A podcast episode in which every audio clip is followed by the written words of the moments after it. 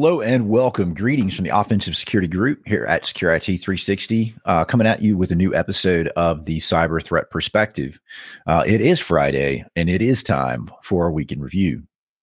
Uh, each week, offensive security team here at SecurIT360 is tracking, researching, and analyzing threats, vulnerabilities, etc., uh, with the purpose of keeping you up to date on what's relevant and important uh, that you know in the events that have occurred this week. So you can uh, basically just be a little bit more prepared than you were yesterday. That's kind of our hope. Uh, you know, you got me here, Brad, and also Spencer from the offensive security team. What's up, everybody? And yeah, so so this week has been a little slower than some of the other weeks. Uh, we've got four interesting things to talk about. Uh, we are going to talk about a specific uh, DFIR report that that is unique in that it's kind of missing some of the key elements that we normally see right? And so we're going to talk a little bit about trends related to that. Uh, we'll also talk a little bit more about the dog walk zero day and, and how it's being used. And kind of along that same vein, we're going to talk about Follina and, a, and an exploit in the wild and how that works. And then uh, also some ransomware that's specifically targeting ESXi servers. Not that that's new, but um, it's definitely a topic that we want to talk about. So, so do you want to get us started, Spencer, with the cool. uh, with the first one. Yeah.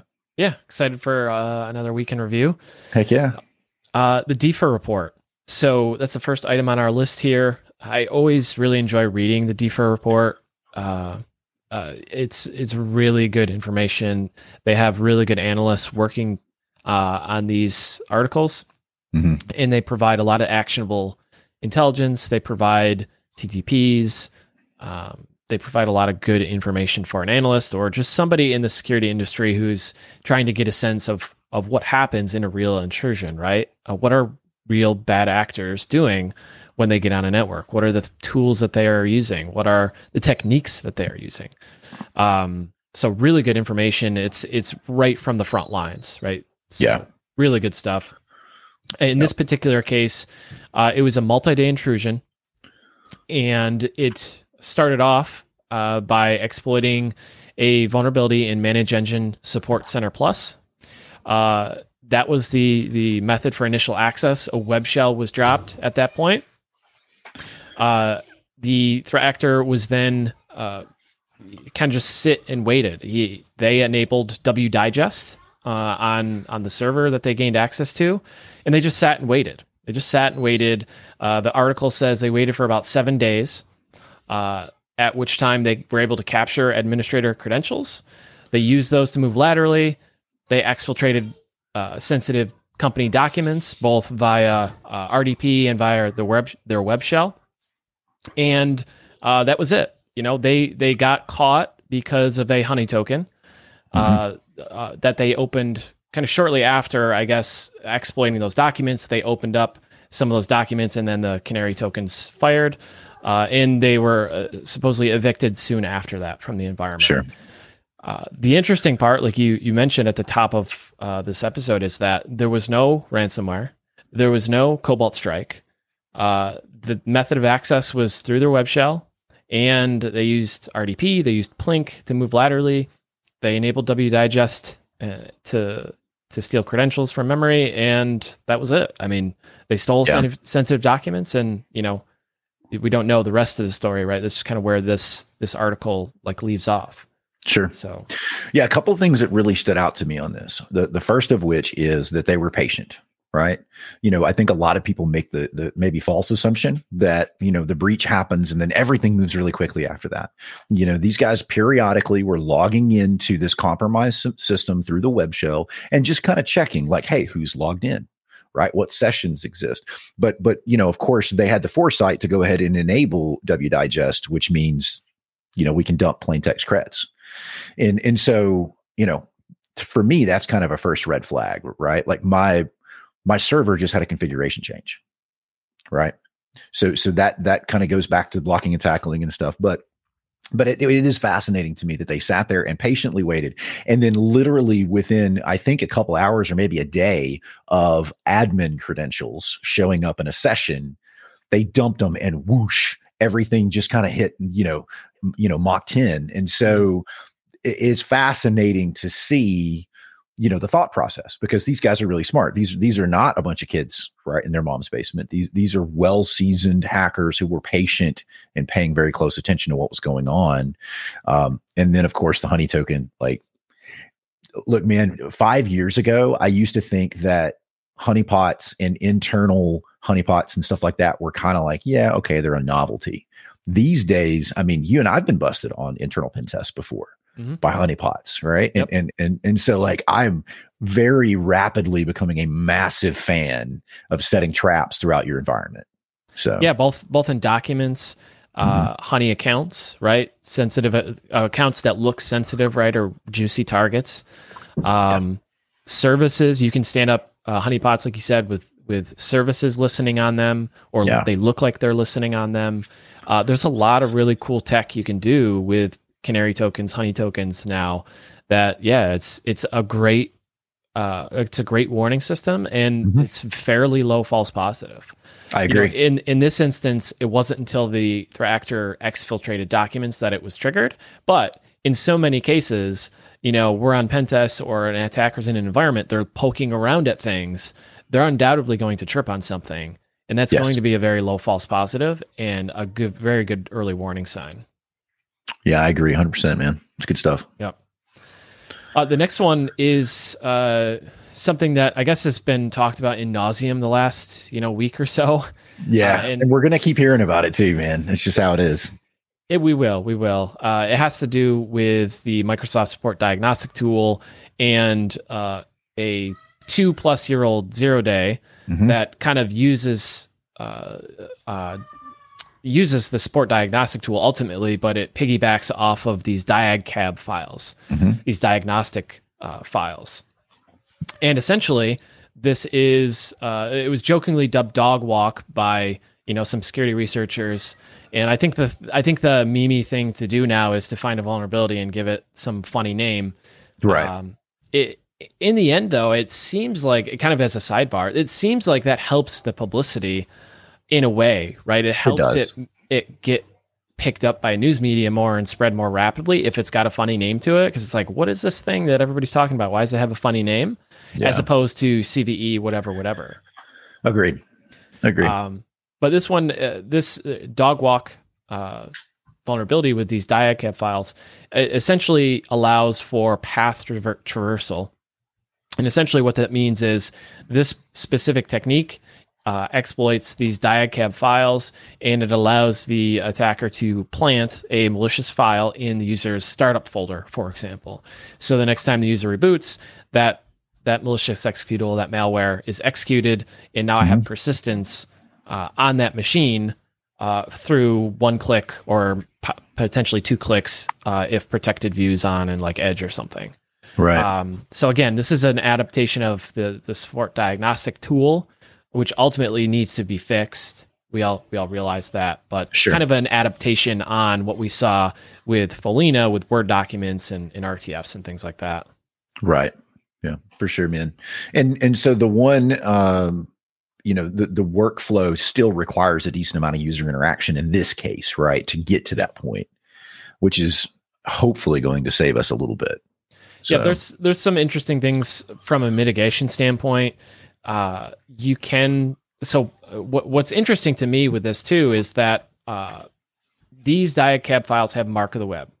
Mark of the web is something that you know is supposed to protect us from some of these internet-born, email-born attacks. Right. Unfortunately, mark of the web uh, relies on the application that is doing the work to uh, to to do something about mark the web to say, hey, this file is suspicious. It comes from the internet or whatever.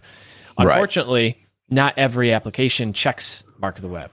Yes. For example, the creators of 7-Zip have said they're not going to support Mark of the Web at all. Uh, it's a performance thing.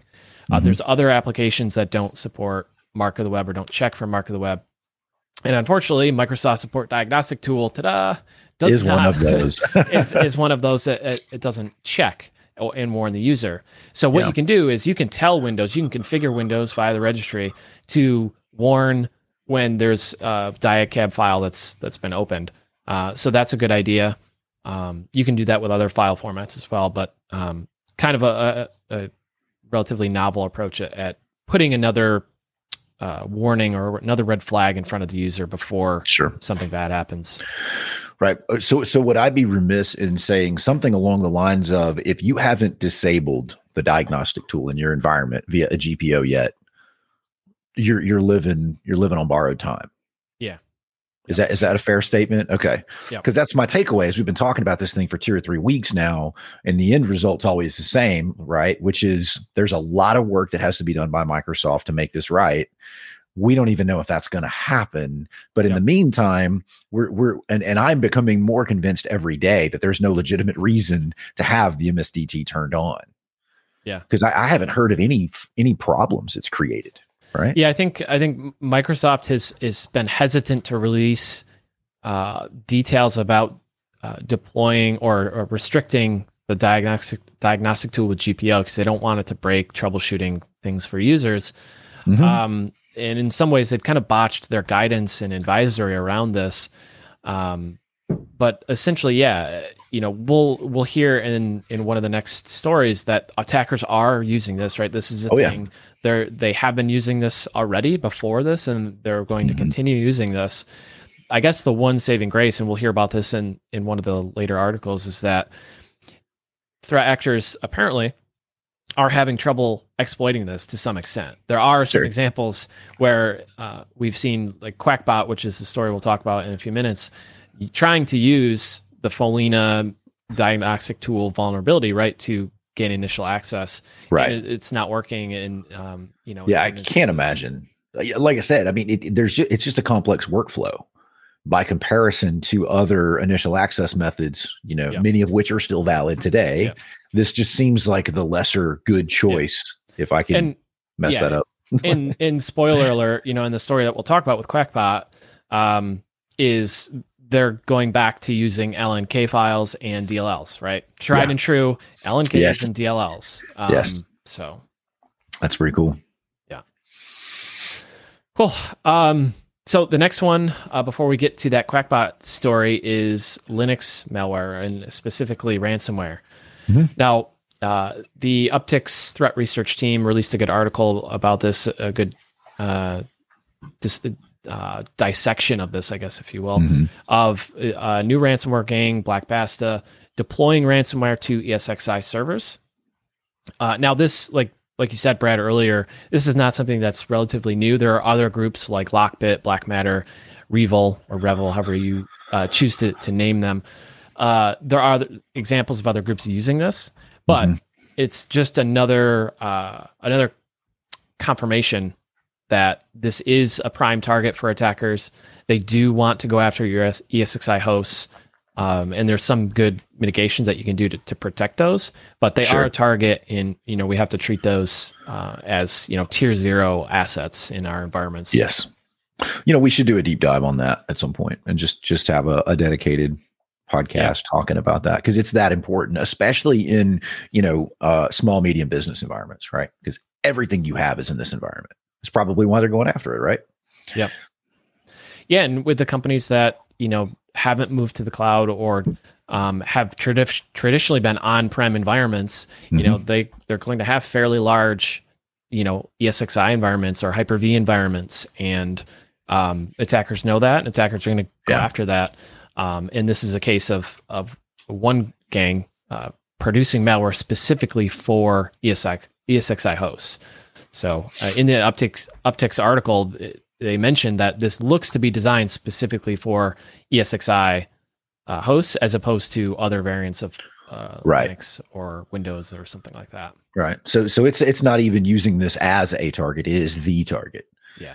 Yeah. yeah. And and that's a little unique, right? I don't know that I've heard of a lot of malware gangs going specifically for ESXi.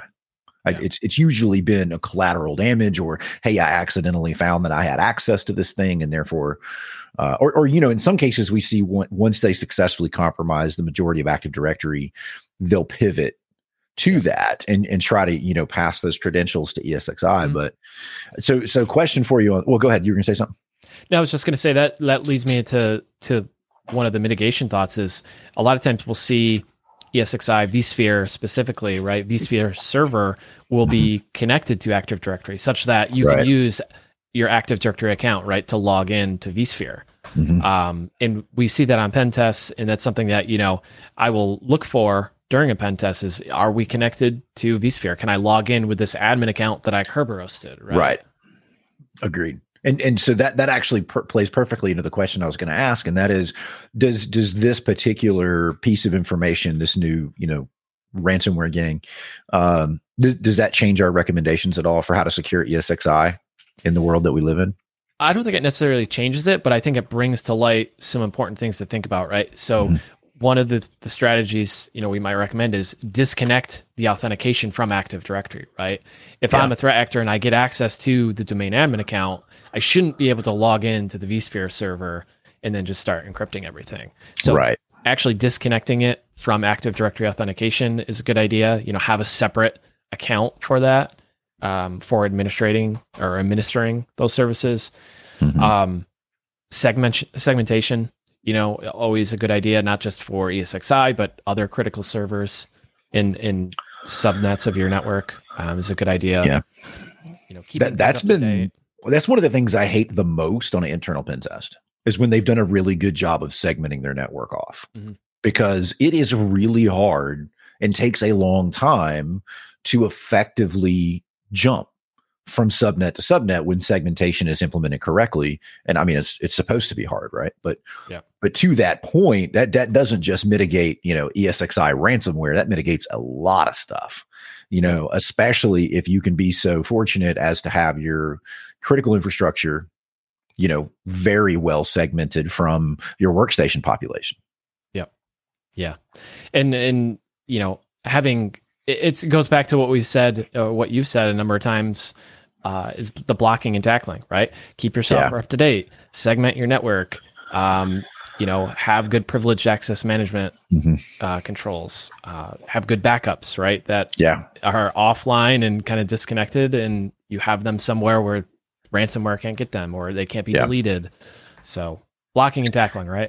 it, yeah, it, it is. It is, and and it, and it amazes me, by the way, that you know back back when i first started getting into security like we're talking 20 years ago right like there are people listening to this this podcast that weren't alive when i started doing security so um but the point is we were doing offline off prem backups 20 years ago mm-hmm. so it still blows my mind that ransomware has been success as successful as it has been i don't know at what point we stopped doing the basics but I feel like we are still 20 years later talking about the basics. You yep. know, pat, patch your stuff, monitor your stuff, isolate your stuff, back your stuff up. You know, just just yep. all that stuff. So, anyway. and it's not to say that it's easy or trivial, right? Oh no, not at all. But it's it it does get to a point where it's um you know uh, a, a, broken record at some point because yeah. it's like it's we're saying the same things over and over again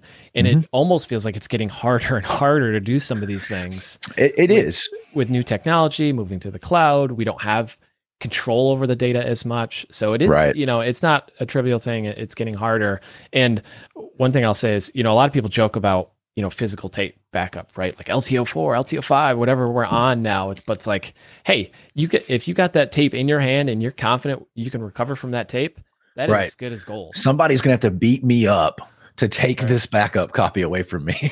Right. Yeah right. no and, and you know what? Still to this day me personally i do offline backups once a week. Like i plug a, a usb drive and then i remove it after my backup is done. Yeah. You know, yeah, a lot of people do. So, I mean, it, it's it's absolutely critical. Yeah. Cool. Well, this is the the the fourth and last story for for this episode, and like I said, it ties into the previous discussion we had mm-hmm. uh, about Follina and, and Dog Walk. Um, this is a story uh, or a series of stories, I guess, um, kind of news that a threat actor that Proofpoint has has named as TA five seventy uh, mm-hmm. is seen has been seen pushing Qakbot. And the interesting thing, like I said earlier, is that they attempted to use the Follina exploit with the Word document, the docx, um, to uh, as their method of initial access. And the SansIn article that is linked here is uh, the the researcher had trouble getting that to execute both in a lab and in online sandboxes. So like any dot run, had trouble getting that that's uh, that uh, exploit to to fire. Um, it's unclear if it's the version of Office or the problem with the payload or something like that. But it would appear yeah. that those threat actors uh, are getting frustrated with that not working and have since just gone back to their tried and true method, like I said, of LNKs yeah. and DLLs.